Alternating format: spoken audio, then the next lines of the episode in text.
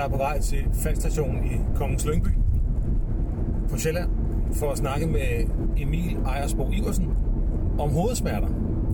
Et stort bredt, bredt emne, som både fylder noget i ambulancen, men bestemt også fylder noget på skadestuen, når Emil han modtager patienterne fra os i ambulancen. Øhm, og det kan jo være alt lige fra absolut ingenting til den helt store separate katastrofe. Men øh, det, som jeg er sådan lidt øh, nysgerrig på, det er,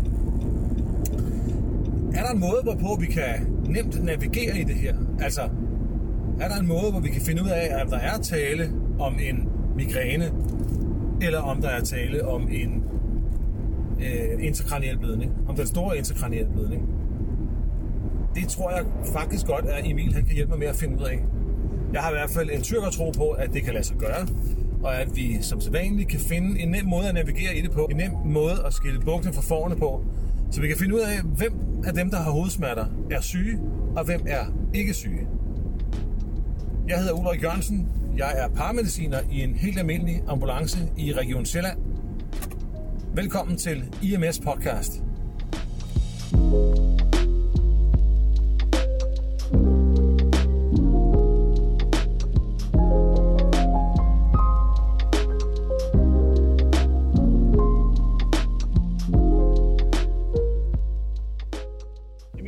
Så øh, over på den anden side, over ved kirken herovre. Jeg skal se en gang, om man kan finde ham. Emil! Der var Emil. Fedt. Velkommen til Falck i Lyngby. Ja. Jeg har lyst til at se et sted, det her. Jo, har du været her længe? Nej, nej, jeg er lige kommet. For nogle uger siden fik jeg den fikse idé, synes jeg selv i hvert fald, at jeg ville snakke med en, der helt sikkert møder hovedsmertesymptomet oftere, end vi gør i ambulancen, og alligevel har et ben i det, som jeg fremadrettet vil kalde for præhospitalet.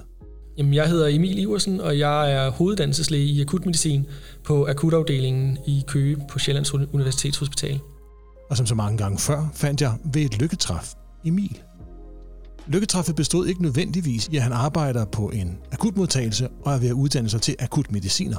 Hvad er akutmedicinernes speciale? Jamen, det er stabilisering af akut dårlige patienter, men det er også differential diagnostisk tankegang, probabilistisk tankegang.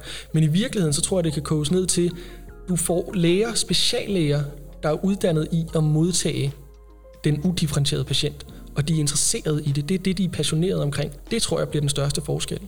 Heller ikke nødvendigvis kun den passion, Emil snakker om der. Derudover så er jeg næstformand for Dansk Selskab for Akutmedicin og formanden for Yngre Danske Akutmediciner. Hele billedet. Alt, hvad Emil blander sig i. Præcis det. Emil er nemlig sådan en, som alle fag har brug for, for at blomstre og udvikle sig. Emil er en såkaldt ildsjæl. Og det fandt jeg først ud af, da jeg snakkede med ham på faldstationen i Kongens Lyngby. Ja, man har jo lov at være heldig. Afsnittet her er derfor lavet i samarbejde med Resus, eller Resus, om man vil. Region Sjællands uddannelsessystem, som i øvrigt også laver podcast, hvor de har fokus på at vurdere studier kritisk for at fremme en evidensbaseret tilgang til den kliniske praksis i akutafdelingerne. Og ikke nok med det, så har Emil, tror jeg nok, opfundet begrebet hovedpine plus. Har patienten kun hovedpine, så er først og fremmest øh, sandsynligheden for, at det er noget alvorligt øh, mindre.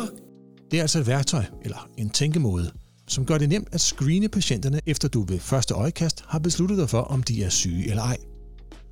Emil sagde det her hovedpine plus, uden at vide, at det præcis er, hvad jeg leder efter hele tiden. Simple måder at tilgå komplicerede patienter på. Jeg elsker det, og det er der en grund til. Det er jo egentlig det, akutmedicin går ud på. Det er det der med treat, don't treat. Altså, hvornår, når du, når du threshold eller tærsklen for, at du skal lave en, en diagnostisk test eller, eller igangsætte en behandling eller ej. Så det er egentlig meget dikotomt, altså at det enten eller. Vi har med andre ord langt mere til fælles med akutmedicineren, end jeg først troede. Lad os snakke lidt mere om hovedpine plus. Hovedpine, det er så mange forskellige ting. I langt, langt, langt de fleste tilfælde, så har det overhovedet ikke noget at gøre med noget, der skal ses på en, et hospital eller noget som helst. Og så er det det der med at skille forerne fra bukkene. Og der er vi heldige i Danmark, at vi har et velfungerende, præ- øh, først og fremmest præhospital, men også primærsektor, som, som er i stand til ligesom at se den store masse af de der høstakke mm. og sige, jamen det her, det, det er ikke noget. Det kan vi godt se an. Der er ikke nogen røde flag i det her. Så langt de fleste med hovedpine er ikke et problem, Hovedpine er noget, alle har prøvet, og langt de fleste kommer så over det ret hurtigt. Nogle har dog så voldsomme hovedpinelidelser, at det virker overvældende, også for os i ambulancen. Her tænker jeg på migræne og hårdtons hovedpine og den slags. Men som udgangspunkt er det heller ikke decideret farligt, om end det er stærkt invaliderende. Så hvornår skal vi reagere aggressivt i ambulancen? Og med det mener jeg, hvornår er hovedpinen farlig? Hovedpine plus de hovedsmerter, der opstår pludselig under aktivitet med øh, andre symptomer, særligt i form af kraftige nakkesmerter eller nakkestivhed og nedsat bevidsthedsniveau især. Dem er jeg bekymret for. Der var den igen. Hovedpine plus. Og det er meget tit det, jeg tænker på i det hele taget med, med tilstanden. Brystsmerter plus et eller andet. Øhm, mavesmerter plus et eller andet. Jamen, så øger det risikoen for, at der er tale om noget alvorligt. Og det er det samme med hovedpine. Så hovedpine plus feber kan være t- for eksempel meningitis. Hovedpine plus kvalme og opkastninger. Det kan være et forhøjet intrakranielt tryk på baggrund af en blødning. Hovedpine plus traume. Hovedpine alene er sådan en hovedpine, som vi kender fra væskemangel, spændinger, stress, øjenproblemer og den slags. Det jeg med hovedet på blokken vil kan kalde en almindelig hovedpine. Det ser vi også i ambulancen, og gør vi det, beroliger det i hvert fald mig. Der er ikke så meget at vælge mellem, hvis vi mener, at patienten vi besøger har en hovedpine plus. Jeg tænker på detektion. I, i det bagre gebet, altså i, til, til um, cerebellum og sådan noget, det kan også give hovedpine. Traumatisk hjerneblødning. Og den intrakranielle blødning. Det kan så være en S A H, det kan være en øh, subdural blødning, øh, eller det kan være en intracerebral øh, blødning. Det må siges at være den, vi nok er mest opmærksom på. Og formentlig også den af de lidelser, der forårsager det forhøjet intrakranielle tryk, som vi ser oftest, uden at det selvfølgelig er noget, der sker hver dag. Og det involverer også den hovedpine, som populært kaldes for thunderclap headache, på godt dansk en tordnende hovedpine, men som faktisk er et begreb, der bruges i definitionen af det, og som hænger sammen med den her pludselige blødende hjerne. Thunderclap headache er sådan i international definition i hvert fald en pludselig voldsom hovedpine, der er opstået inden for et minut til maksimum smertetærskel, øh, som typisk ligger omkring syv ud af ti, men igen, smerter er ekstremt subjektive. Så vi skal være lidt opmærksomme på det her, men hvis patienten siger, det er den værste hovedpine, jeg har haft i mit liv, det alene øger risikoen for, at patienten har en alvorlig intrakraniel patologi. Nogle studier siger det helt op til femten procent risiko. Og S A H er typisk den med, med højest dødelighed og hurtigst dødelighed. Så jeg mener, det er tredive procent. Øh, med halvtreds procent dødelighed inden for tredive dage, øh, S A H. I min verden består hovedpine plus ikke kun af store blødninger og livsfarlige tilstande. Jeg synes, der er en anden relativt stor gruppe af patienter, der også kan have hovedpine plus, som vi også rimelig ofte støder på. Migræne. Men vi er jo netop altid i tvivl om, hvad der er hvad. For en kraftig migræne giver netop svær hovedpine, svimmelhed, synsforstyrrelse, kvalme osv. Og patienterne ser ofte syge ud. Så hvordan i alverden bærer vi os ad med at skelne mellem migræne og den farlige hovedpine plus? Patienten er kendt med migræne. Det vil øge sandsynligheden. Patienter med, med, med kronisk migræne kan dog også have en alvorlig tilstand i hovedet. Det skal vi huske. Selvom de er kommet ind ugen før og ugen før det og ugen før det med migræne, så kan det godt være, at det den her gang, de har fået en eller anden alvorlig. Og der tror jeg, det især gælder om at lytte til patienten. Hvis de siger, det her det er anderledes, så øger det faktisk deres risiko helt op til femten procent for at have noget, noget alvorligt i, i hovedet. Hvis det er en ung patient, der tidligere har haft multiple episoder med migræne, hvis der har været aura-prodromer i form af flimren for øjnene, eller sådan, hvad kan man sige, følelsesmæssige fornemmelser på den ene side, så taler det også for en migræne, hvis det er gået forud for hovedpinen. Og hvis patienten har familiær anamnese med, med ophobede tilfælde af folk med migræne, hvis patienten har moderat hovedpine kun, det er opstået ikke sådan over et minut, men det kan godt være kommet rimelig hurtigt, men, men ikke over et minut, der har typisk været forudgående symptomer, som patienten godt kender, hvis det er migræne, og hvis det er ensidigt. Migræne kan godt være bilateralt, altså øh, på begge sider, men er det ensidigt, så taler det også mere for en, øh, en migræne. Øhm, hvis det sådan har en pulserende natur, hovedpinen, hvis patienten øh, har fotofobi, altså det vil sige øh, lysskyhed, øh, og hvis det er noget, der ligesom bare står på i timer, fordi det er jo typisk de der fire til otteoghalvfjerds timer, øh, en, en migræne tager. Hvis patienten siger, jamen, det minder om tidligere hovedpiner, det her, det er bare, altså kan man sige, jeg, jeg er bare træt af det, jeg kan ikke holde ud længere, men jeg har den her hovedpine hver uge, jamen det vil, vil berolige mig meget. Hvorimod hvis en patient, som er kendt med svær migræne og hyppige ugentlige migræner, siger, det her, det er helt anderledes end det, jeg er vant til, så vil jeg være bekymret. Med andre ord skal patienten berolige os. Altså lidt den omvendte verden. Men vi skal stadig være skarpe, for patienter, der bagatelliserer deres egne symptomer, findes overalt, i alle farver og former, i det langt de fleste ikke har lyst til at være syge. Så lyt til patienten. Husk på Emils tip og brug din sunde fornuft. I sidste ende har vi faktisk kun to muligheder, når det gælder hovedpine plus. Høj risiko eller lav risiko. Vi skal gøre vores bedste for at skelne, så vi fanger de farlige og opbygger vores egen selvtillid og erfaring. Hvilke aktiviteter, som en patient kan have udført, og som kan have udløst det forhøjet intrakranielle tryk, skal vi spørge efter. Jeg giver dig lige et eksempel. At nyse. Tryk på pause, og tænk over det eller google det. Udover at nyse,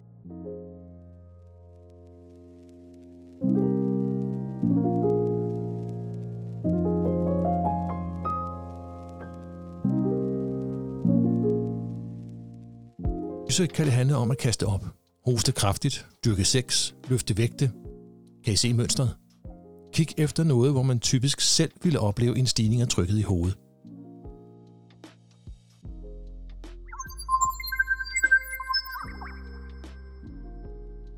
Der er også en anden mulighed. Hvis man er typen, der i ny og næ bruger et huskord, og man gerne vil have et overblik over, hvilke såkaldte røde flag, vi skal være opmærksom på ved en hovedpine plus. Og med røde flag mener jeg faretegn, som vi skal fange og skal reagere på. Husk, ordet er SNOOP. S N O O P. Man skal huske at kigge på ikke bare det enkelte delelement, men med hele viften af, af ting, der kan gøre os bekymrede. Og der er det, du, du gjorde mig opmærksom på den her SNOOP-memoteknik, øh, som jeg faktisk ikke var klar over, men det er, nogle, det er mange af de ting, jeg selv tænker, når jeg gennemgår en patient med hovedpine. S for systemic og secondary risk factors, som for eksempel feber, hvis der har været, hvad kan man sige, hvis patienten er kendt med cancer, hvis patienten har kvalme og opkastninger, det kan være, det kan bidrage, men ikke lige så meget som feber til en bekymring. N for neurological symptoms, hvis patienten er forvirret, klodset endda, hvis det bare er sådan, at jamen, der er lidt, lidt styringsbesvær, det kan være et alvorligt tegn. Hvis patienten har halvsidige symptomer, hvis patienten har talebesvær eller, eller synsproblemer, jamen så er det også bekymrende. O for onset. Hvor hurtigt er det kommet det her? Der er det jo så især den, den her thunderclap, headache, vi er bekymrede for. Og det næste O for onset after age. Og så er det også alderen, fyrre til halvtreds. Hvis du først kommer over femogtres, jamen så er der også nogle studier, der påstår, at jamen så er det helt op til femten procent, der har en, en alvorlig intrakraniel årsag til deres, øh, til deres hovedpine. Fordi vi ser ikke lige så mange benigne hovedpiner hos, hos ældre. Fordi man, måske bare fordi man er blevet vant til at leve med, med hovedpine og ved, at hovedpine er bare hovedpine, indtil det så ikke er det. Og det er jo netop der, hvor patienten så har overtrådt tærsklen til at tage kontakt til sundhedsvæsenet. Og det er noget, vi også skal tage alvorligt.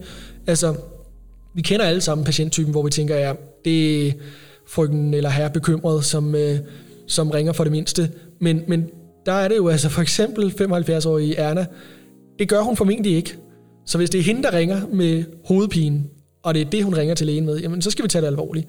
Lidt mange aldersgrupperinger, men se på det på den her måde. Er patienten over halvtreds år med en hovedpine plus, og særligt over femogtres år, så er det et rødt flag. Nå, P for pattern. Altså mønster, så hvis det er, det er en ny type hovedpine, en type hovedpine, patienten ikke kender, jamen så er det også noget, der er bekymrende. S N O O P til de røde flag. Hvis der, hvis der er tale om for eksempel en, en intrakraniel blødning, jamen så betyder det noget, hvor hurtigt patienten kommer til definitiv behandling, for eksempel i form af neurokirurgi. Definitiv behandling. I ambulancen er det vel vores egentlige mål, at få en så stabil patient som muligt til den definitive behandling, altså den behandling, der løser patientens grundlæggende problem.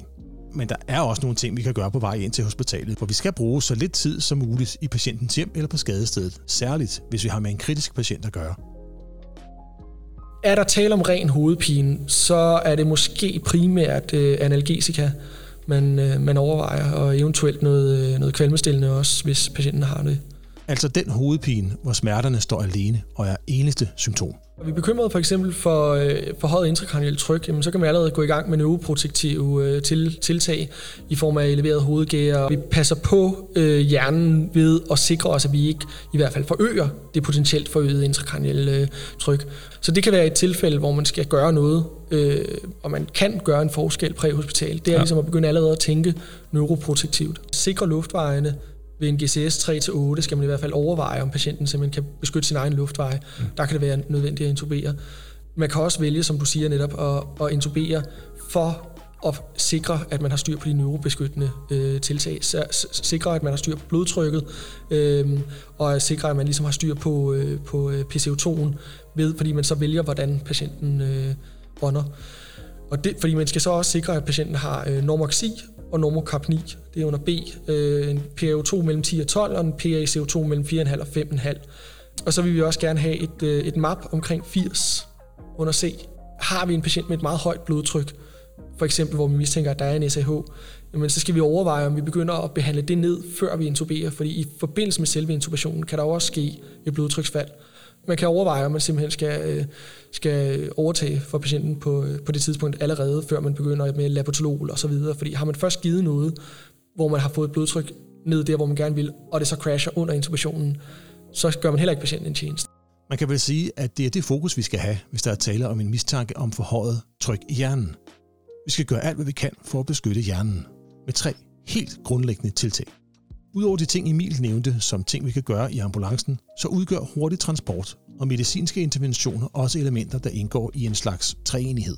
Og det betyder noget, hvor hurtigt vi får styr på at stoppe den blødning, øh, eller i hvert fald forbedre faktorerne for hjernen under de omstændigheder, som blødningen forårsager, netop med de her neuroprotektive, neurobeskyttende tiltag. Med kritiske patienter er det min holdning, at der skal vi ikke vente. Og der findes meget få interventioner, vi skal have iværksat, inden vi kører, og hvor det derfor er rimeligt at forsinke transporten. Har vi behov for at lave nogle af de neurobeskyttende tiltag, som vi ikke selv kan, så kører vi rendezvous med en enhed, der kan. Og så skal vi køre det rigtige sted hen. Er der mistanke om intrakraniel blødning, så betyder det ikke, at patienten definitivt har en intrakraniel blødning. Så hvis du på et tertiært hospital, Rigshospitalet for eksempel, skal modtage alle patienter med formodet ja. intrakraniel hjerneblødning, så, så crasher du deres funktion fuldstændig. Øhm, jeg tror, det er vigtigt, at vi på, på akutafdelingen og præhospitalet øh, taler sammen omkring, jamen, er, er vi i en situation, hvor vi tænker, jamen det her, det peger altså i retning af, at det er det, det, det, det, der er tale om, jamen så skal vi lynhurtigt være klar til at få en diagnostik, der betyder, at I nærmest måske kan vente i porten og, øh, og køre patienten videre. En undtagelse er dog de traumatiske hovedskader, der falder ind under nogle kriterier, som kan køres direkte på et traumacenter. Forrige afsnit af podcasten handlede om hypertensive kriser, og netop de intrakranielle blødninger kan udløse en hypertensiv krise. Hvis ikke du har hørt afsnittet, så hør det, når du er færdig med at lytte her. Som udgangspunkt skal vi ikke hos den vågne og orienterede patient, hvor vi har en mistanke om et forhøjet intrakranielt tryk, gøre noget som helst for at sænke blodtrykket. Det skal vi først, når vi har ryggen mod muren, langt til sygehuset og ingen andre udveje end at købe patienten tid med labetalol, meso og fentanyl. Overvej det. Og hvis ikke du selv har mulighederne, så få fat i nogen, der har. Og som noget helt nyt for mig, blodsukkeret skal holdes inden for normalområdet. Tjek patientens glukose. Vi vil meget gerne have, at patienten har en normal, et normalt blodsukker. Alle de her ting, der ligesom gør, at vi optimerer hjernens evne til at udnytte den ilt, den har tilgængelig i forbindelse med, at der er et eventuelt øh, forhøjet intrakranielt tryk, som kan udfordre hjernens øh, perfusion. Så det er ret relevant at måle blodsukker, ikke kun for princippets skyld, og sørge for, at det ligger, hvor det skal. Emil snakkede også noget om at skabe ro. Det er noget, vi i ambulancen øver os rigtig meget på. At bringe ro til en presset situation, fordi vi ved, hvordan det påvirker alle situationer, vi kommer ud i, i en positiv retning. Men nogle gange kan vi bare ikke dæmpe en oprevet patient alene med vores talegaver. Dem møder vi alle sammen. Dem, hvor vi ved, at det vil gavne virkelig meget med ro, men hvor patienten er uden for vores rækkevidde. Om jeg vil give noget sedation, det kan man godt gøre. Øh, særligt hvis man jo regner med, at man skal intubere, så vil man gøre det. Men øh, det, det kan faktisk, at det er så måske lidt mere, når man øh, først er kommet på akutafdelingen, at så kan det være vigtigt at sedere for at få øh, definitiv billeddiagnostik. Er det en patient, der er udadreagerende, øh, som du ikke kan få til at medvirke til, til de ting, der skal til for at sikre, at patienten får den diagnose, patienten har, og den behandling, patienten skal have, jamen, så kan du være nødt til at sedere. Øhm, om jeg vil gøre det præhospitalt, der vil jeg nok prøve de andre ting først. Med sedation mener Emil i virkeligheden alt fra let beroligelse med benzodiazepiner til absolut ro med en intubation. Og så er der jo tranexamsyre, populært kaldt T X A. Skal tranexamsyre gives ved øh, spontan hjerneblødning? Nej.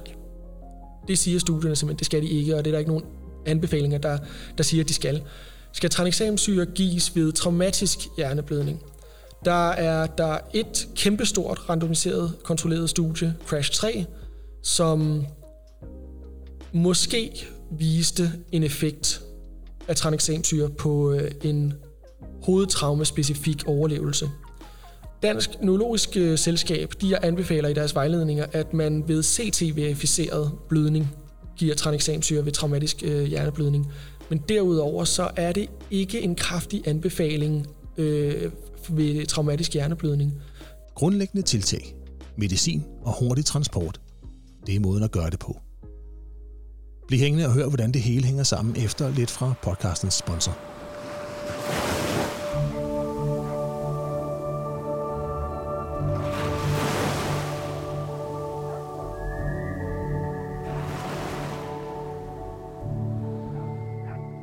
Varmen er her. Solen er her. Sommeren er her. Falck Danmark og I M S Podcast ønsker alle reddere i Danmark en fantastisk sommer og en god ferie. Pas på jer selv og vend tilbage til ambulancen med fornyet energi.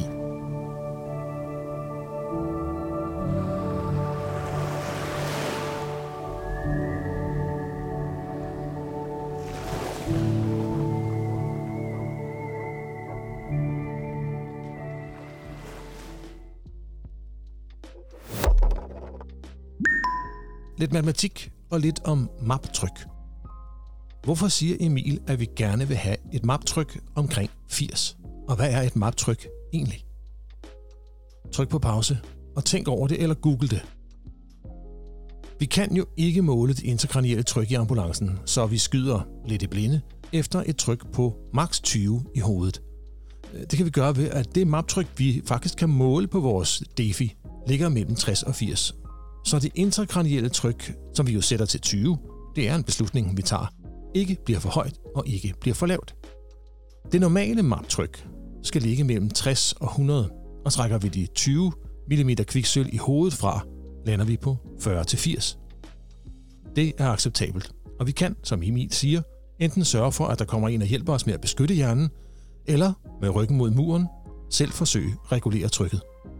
M A P kan med andre ord hjælpe os til at gennemskue, om hjernen er under for meget tryk eller for dårligt perfunderet.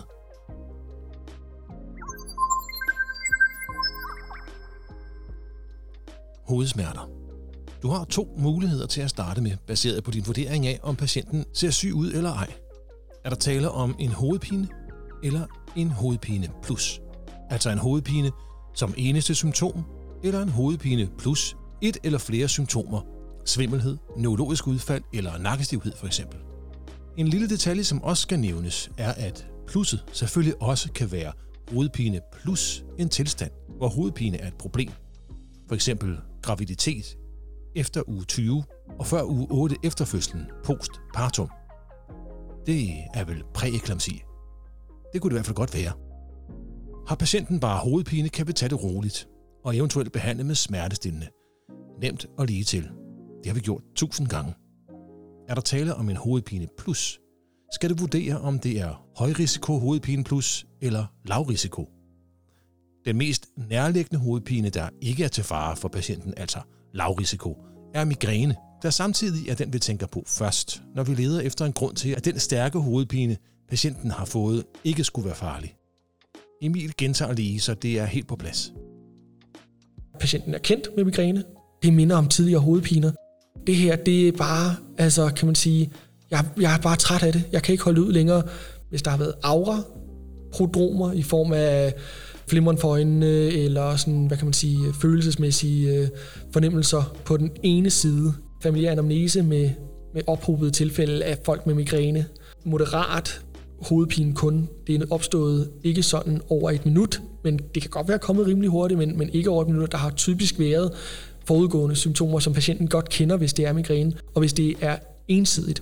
Øhm, hvis det sådan har en pulserende natur, hovedpinen, hvis patienten øh, har fotofobi, altså det vil sige øh, lysskyhed. Men mistænker vi, at hovedpinen kan være farlig, hvilket vi kan gennemskue, eller i hvert fald nærme os, hvis vi bruger huskeordet SNOOP, så er der tre ting, vi skal gøre for at beskytte hjernen hos patienten. et De grundlæggende tiltag, som Emil snakkede om tidligere, hvor ro er noget helt centralt. to Overvej medicinske interventioner, hvis blodtrykket er for højt. Patienten er for urolig, eller blodsukkeret er unormalt. Smerter på linje med den tordnende hovedpine, Emil har snakket om et par gange, altså en thunderclap headache, det er en stressfaktor. Så den skal vi forholde os til uanset hvad. Hvis du har tænkt dig at sænke trykket, altså står der med ryggen mod muren og ikke har andre muligheder, så snak altid med A M K om det. Og sidst men ikke mindst, sørg for hurtig transport til relevant hospital. Og hvis der er langt, så overvej at mødes med en større værktøjskasse, en paramediciner eller en læge. Hovedpine plus. Jeg elsker den nemme og simple tilgang til ikke kun hovedsmerter, men alle patienter og alle symptomer. Men glem aldrig at bruge din sunde fornuft og læn dig aldrig kun op af huskeord og remser. Men begge dele kan give os en eller anden form for sikkerhed og en masse selvtillid. Og blander vi det med at tænke os om, bygger vi en masse ambulancekarma op. Næste gang, som bliver til august. Så kører man med en anden, som, fordi der er en, der er syg, og man bliver sendt til Nykøbing, og så kører man med en anden, som siger, at jeg kan ikke hjælpe min lever. Men hvordan fanden kommer man så noget godt ud af det alligevel? Altså, hvordan, hvordan giver man den lyst til at lære fra sig, selvom de ikke gider? Hvad kan jeg sige som elev, som gør, at de tænker, nå, okay, så er det det, vi tager fat i dag, eller så er det det, vi snakker om i dag, eller det behøver ikke være så voldsomt hver dag, jo. Men hvis man bare fandt lidt lader, man kunne, som de havde interesse i at snakke om, så jeg blev klogere, og de ville måske endda også lært noget af det. Lad os være ærlige. Når vi får smækket en endeløs liste af mål, eleverne skal nå i ansigtet, bare fordi vi tilfældigvis kører med dem en enkelt vagt, er der måske mange af os, der synes, det er lidt uoverskueligt. Jeg siger ikke, alle har det sådan, men det har jeg i hvert fald. Og det gavner hverken eleverne eller mig. Så, hvordan hjælper vi hinanden med at have en elev med? Også bare en enkelt gang. Og hvordan får eleverne en federe oplevelse? Det er næste gang i I M S Podcast. Jeg hedder Peter Thomas Thomsen, og jeg ringer fra Stockholm. I M S Podcast er støttet af Falck Danmark. Tak til min gode ven og kollega Emil Ejersbo Jørgensen for hans store bidrag til episoden og hans enorme indsigt i emnet. Og tak til alle dem, der har bidraget med gode idéer og kritisk input. Alle er velkomne til at komme med feedback og idéer, og alle, der gider at skrive, vil få svar. Gå ind på podcastens Facebook-side eller Instagram-profilen og kommenter, eller på podcastens YouTube-kanal og skriv der. Det fedeste ville være, hvis jeg, der lytter, selv var med til at bestemme indholdet af I M S Podcast.